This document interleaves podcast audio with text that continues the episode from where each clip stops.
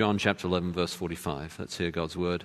Many of the Jews, therefore, who had come with Mary and seen what he did, believed in him. But some of them went to the Pharisees and told them what Jesus had done. So the chief priests and the Pharisees gathered the council and said, What are we to do? For this man performs many signs. If we get, let him go on like this, everyone will believe in him, and the Romans will come and take away both our place and our nation. But one of them, Caiaphas, who was high priest that year, said to them, You know nothing at all. Nor do you understand that it's better for you that one man should die for the people, not that the whole nation should perish. He did not say this of his own accord, but being high priest that year, he prophesied that Jesus would die for the nation. And not for the nation only, but also to gather into one the children of God who are scattered abroad. So from that day on, they made plans to put him to death. Jesus therefore no longer walked openly among the Jews, but went from there to the region near the wilderness, to a town called Ephraim, and there he stayed with the disciples. Now the Passover of the Jews was at hand, and many went up from the country to Jerusalem before the Passover to purify themselves. They were looking for Jesus, and saying to one another as they stood in the temple, What do you think, that he will not come to the feast at all? Now the chief priests and the Pharisees had given orders that if anyone knew where he was, he should let them know so that they might arrest him. I think it was G.K. Chesterton who said that the reason why angels can fly is because they take themselves lightly. Ever a funny man, G.K. Chesterton, with a lot of insight. Sometimes the most important, the most profound things need to be taken, if not lightly, at least with a touch of irony. Irony, of course, is the um, verbal way of expressing yourself that gives a surprise at the end. One example of irony is of uh, two rugby players who went to an all you can eat restaurant only to find that they were banned from coming back for eating too much. This is irony. But irony can be meaningful as well as verbal or situational, as well as funny. It can be deeply profound. And John's gospel loves to use irony. And there is no greater example in the whole of John's gospel than the use, in the use of irony than in this passage we're looking at this morning. In many ways, the cross itself is a statement of huge irony. And this situation that we're looking at this morning opens up one of the most difficult questions I think we all face, namely the question of suffering, and more specifically, the question of suffering when we're faced with being someone who follows Jesus and yet also suffers. Or being someone who considers themselves at least a good person, quote unquote, a nice person, someone who's suffering beyond their deserts, beyond what they deserve. And where is God when that kind of thing happens? This, of course, must have been the question that the disciples were wrestling with when they discovered that the council of the Jews, that is, the Sanhedrin, the ruling council, the supreme council of their nation, the supreme court, had formally, in session, made a resolution to kill Jesus. Surely they would have been thinking, what on earth is God up to? And you get the sense of that when they gather together, the early church gathers together, Jesus with his disciples. And of course, John is telling this story. Passover is coming. We know how this story is going to end. But put yourself for a moment in the situation of those early disciples who did not know how it was going to end. Surely they would have been asking, What on earth is God up to?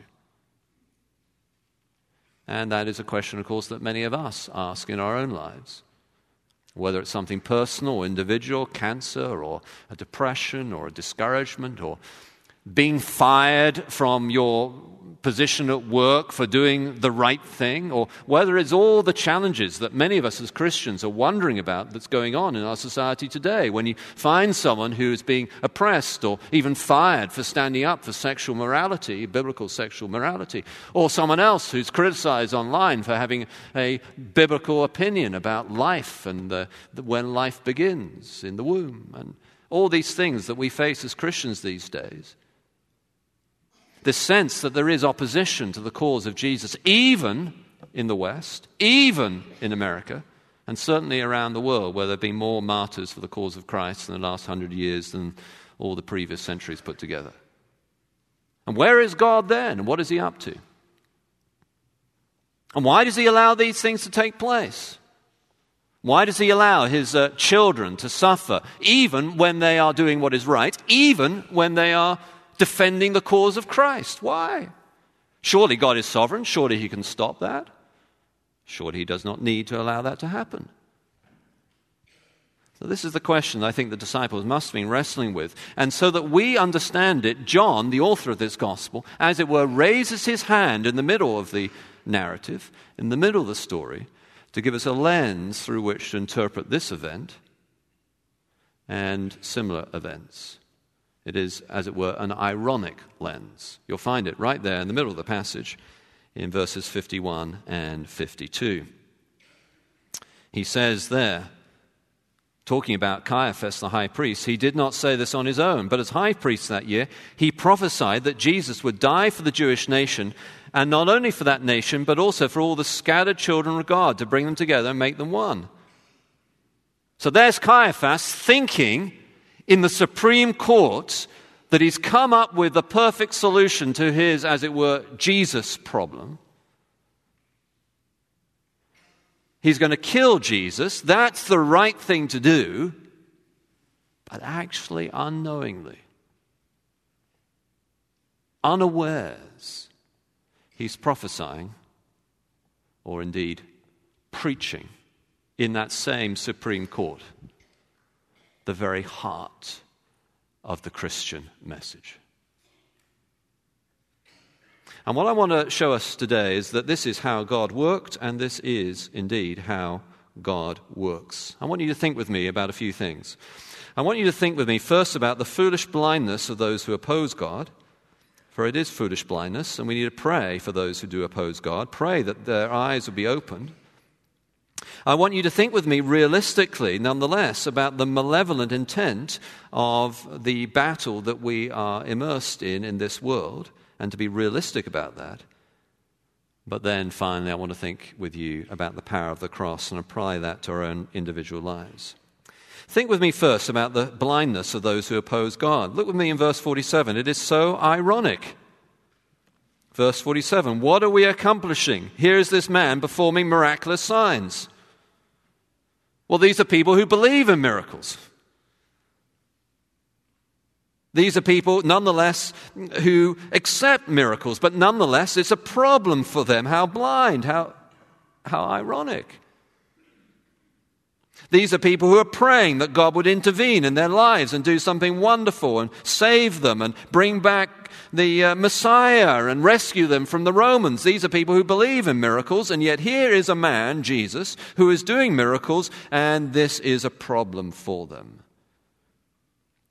Note with me, they do not deny that the miracles took place. They do not seek to discredit the miraculous in this instance. They've come to the realization, after Jesus raised Lazarus from the dead, that there's nothing more they can say about the fact that Jesus is doing these miracles, and so it is a significant problem for them. How foolish, how blind. Have you ever, uh, in your conversations with a non Christian, had someone say to you that they would believe if only God would give them a sign? Well, don't be fooled. God can and does certainly graciously give us signs and does do miracles that we might believe. And indeed, in John's gospel, that's exactly what Jesus does. But the signs themselves will not persuade someone to believe if they do not want to believe. And God indeed has given you all the signs that you need, my dear friend. The very church that you are sitting in, the very preacher you're listening to, the very sunlight outside, the very spring that you enjoy. All these, if God would open your eyes, would be more than enough signs for you to believe. Of course, Jesus' signs are very specific. Opened the eyes, and the man born blind gave Lazarus new life, turned water into wine. These signs had happened, but they must believe, but they do not. In fact, they continue in verse 48 in their ironic opposition. If we let him go on like this, everyone will believe in him. And then the Romans will come and take away both our place and nation. See, for them, it's about power. They are concerned that if people believe in Jesus, their mediating role between the authority of Rome and the rule over these religious people, they, as the religious ruling council of Israel, if everyone believes in Jesus, they would no longer be necessary. That the Romans would come and take both our place, probably meaning the temple, and the nation, that is, God's people, from them. They are very frightened. They wish to hold on to their power. Jesus is a threat, but Jesus is not a threat in that regard. He did not come to rule as a king like Caesar with political power. His kingdom was not of this world. But they cannot see it. It is so ironic. Perhaps you've come across that kind of irony in your own life. Someone who takes the very loving thing that you do the very merciful thing that you do, and sees it as a problem, a danger. So often, this is the case. I love the story, you're probably familiar with it, when Queen Mary, Queen of Scotland, was so frightened of the work of the gospel of the Christian leader John Knox that she said she feared his prayers more than all the armies of Europe. She feared his prayers. His prayers. A man on his knees. The opposition is so ironic. But though it is so ironic, and as we'll see in a moment, God overcomes it and wins even his enemies to the cause of Christ through the cross of Christ, even though there is this glorious victory for all who will believe, including for you this morning, my dear friend, even though that is the case, we must be realistic about the malevolent intent here. I mean, the title I gave this sermon is one of the most dramatic titles I've given for a long time Killing Jesus perhaps only to be beaten by the title I gave when I preached the book of Ruth here Girl Power. Killing Jesus. But that, of course, is exactly what Caiaphas is trying to do. And if truth be told, if people today could do that, there are some who would. There are people who hate God. Caiaphas here is trying to kill God. If to kill a king is regicide, to kill a brother is fratricide, he wants deicide. But when I say there are some who want to kill God, let us be honest, is that not us all? Don't we actually wish sometimes that God would just leave us alone? And isn't this the heart of the rebellion, of the very nature of sin that goes right back to the Garden of Eden? We don't want God. If we could kill him, we would.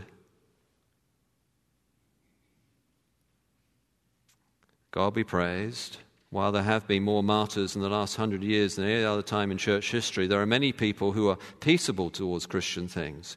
And also, of course, we, though we are aware there will be opposition for the cause of Christ, should not go out seeking opposition.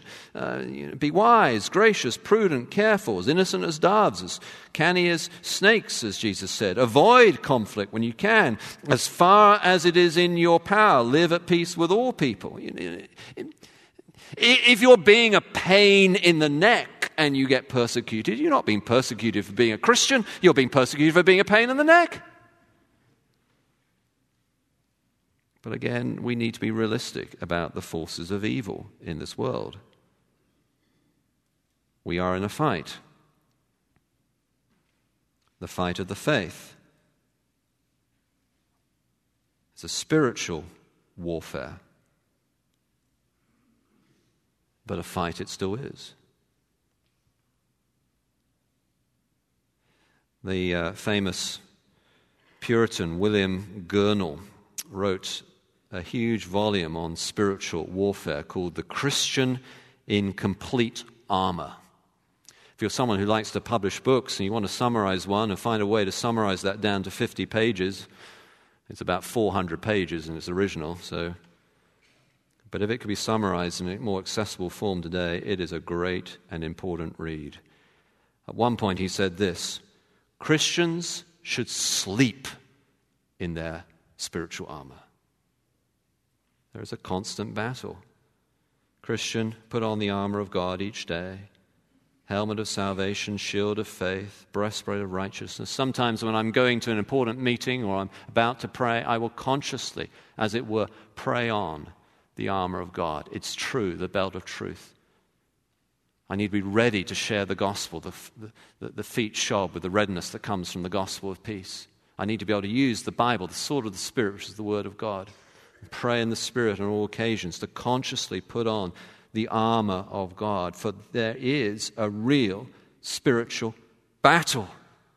Let us not be lulled into a false sense of security, Wheaton, because you live in such a nice place, you feel like you're already in heaven. You're not. You're in the trenches. There's a spiritual battle at work right now.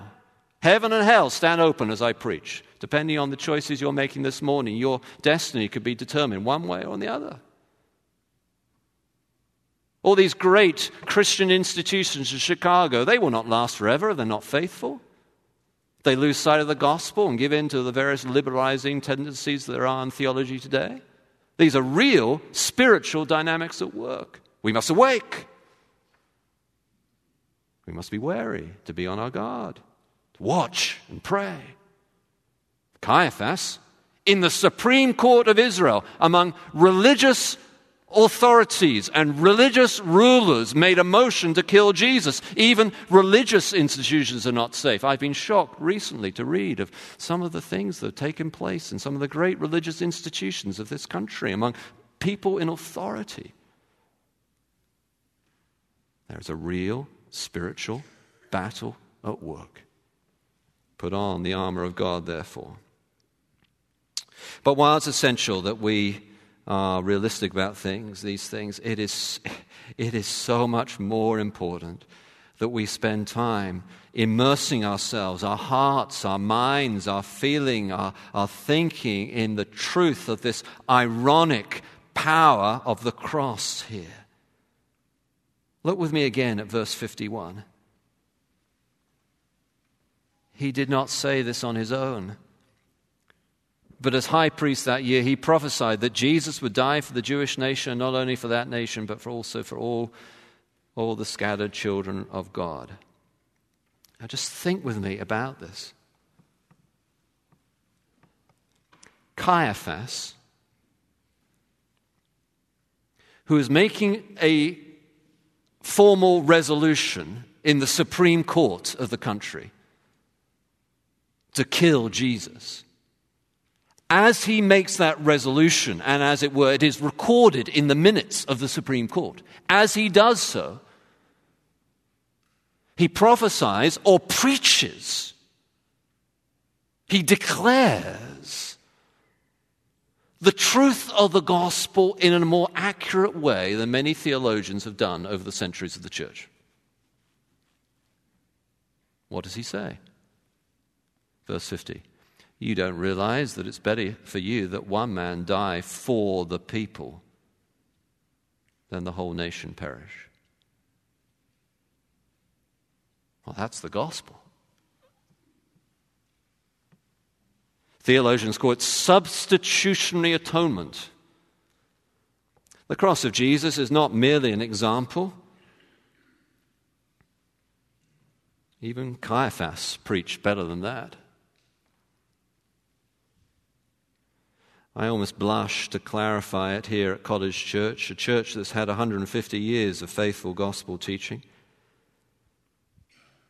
But if you're anything like me, you too easily forget it. God made you to be in a relationship of loving obedience. But we have all rebelled against God, and the sentence for that rebellion is death. We're under the sentence of the wrath of God.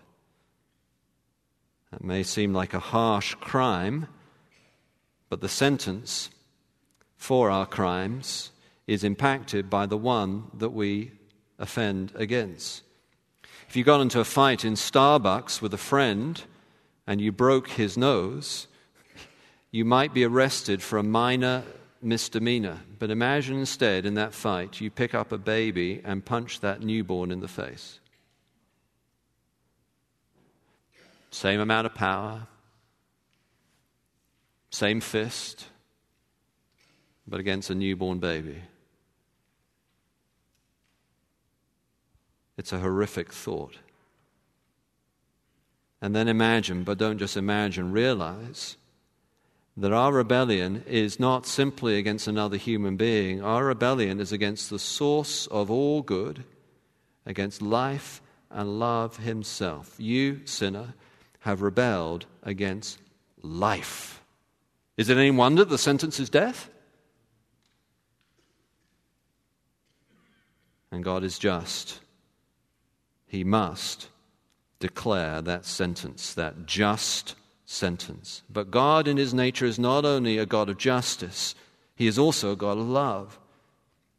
What is the solution to this divine conundrum of justice and love? A, a, a creation that he loves, who is in rebellion against him, and therefore demands justice. What is God's solution? The only possible solution is that God himself becomes a part of his creation and takes the sentence of death in himself. Or, as Caiaphas put it, one man die for the people.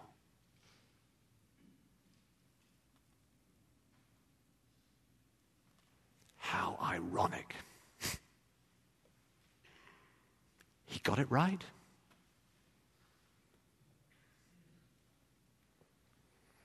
They planned it for evil, but God planned it for good. You crucified him, but God raised him to new life. This was done for evil, but God did it for good. The very words that Caiaphas spoke were unknowingly a more accurate preaching of the gospel of God than you might have heard over some hundreds of years of the Christian church.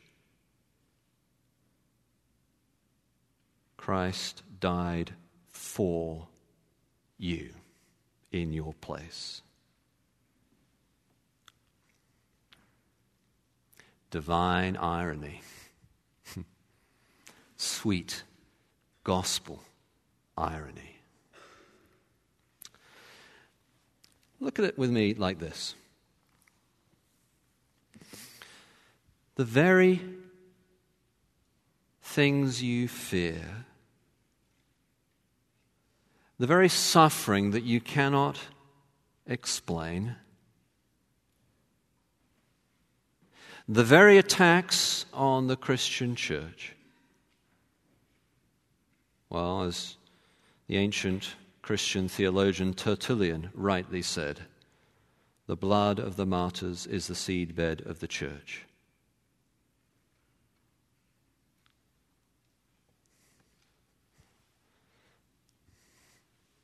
How can you defeat God? He's sovereign, of course not. How can you put to death the man who has just recently raised Lazarus from the dead? Think of the irony.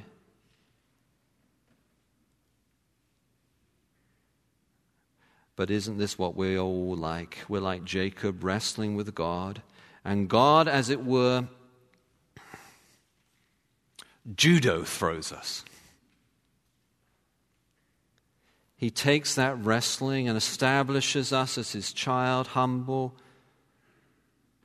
and now saved and joyful and fully his. Oh, glorious, sweet, divine irony. The cross meant to kill becomes the life of God for all who will believe. The very harsh things that you fear, the very sufferings that you cannot explain, the very evil that so troubles your prayerful conscience when you look at the world, those very things, God and His sovereignty works together to be the place of salvation.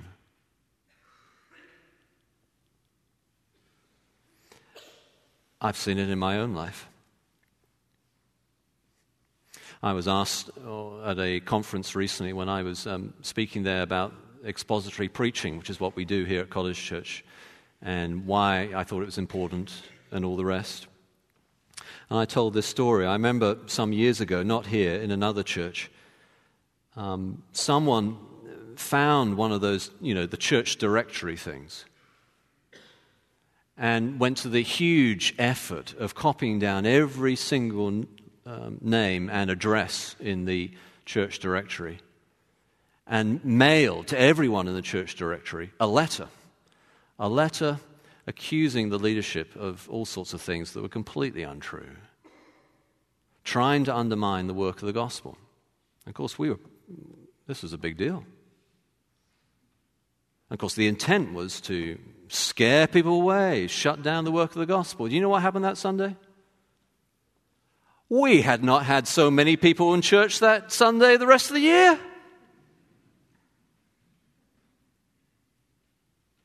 They felt so bad for us. They wanted to come and commiserate with us.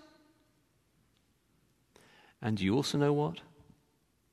The text that I had already announced for that Sunday, I don't remember precisely what, which passage in the Bible it was, but the essence of that text that I had already announced that Sunday was a call for us to love our enemies. This, this is the way God so often works. Think in church history. The great Church of England martyrs, Latimer and Ridley, about to be burnt at the stake. Play the man, Master Ridley. We this day shall light such a candle as I pray by God's grace will never be put out. And so it has been true to this day. The ones that they tried to kill became the source of gospel fire throughout the country. You don't need to fear opposition. You don't need to fear suffering. You, if you are opposing God, need to fear. For He is sovereign. And not only is He sovereign, He takes the very evil that you intend, the very sins that you wish you did not commit, He takes those things and He turns them to a great salvation. You planned it for evil, God planned it for good. The saving of many lives. Let's pray together.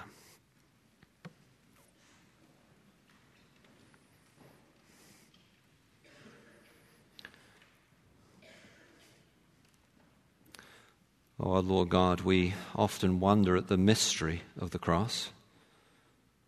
There are so many profound things about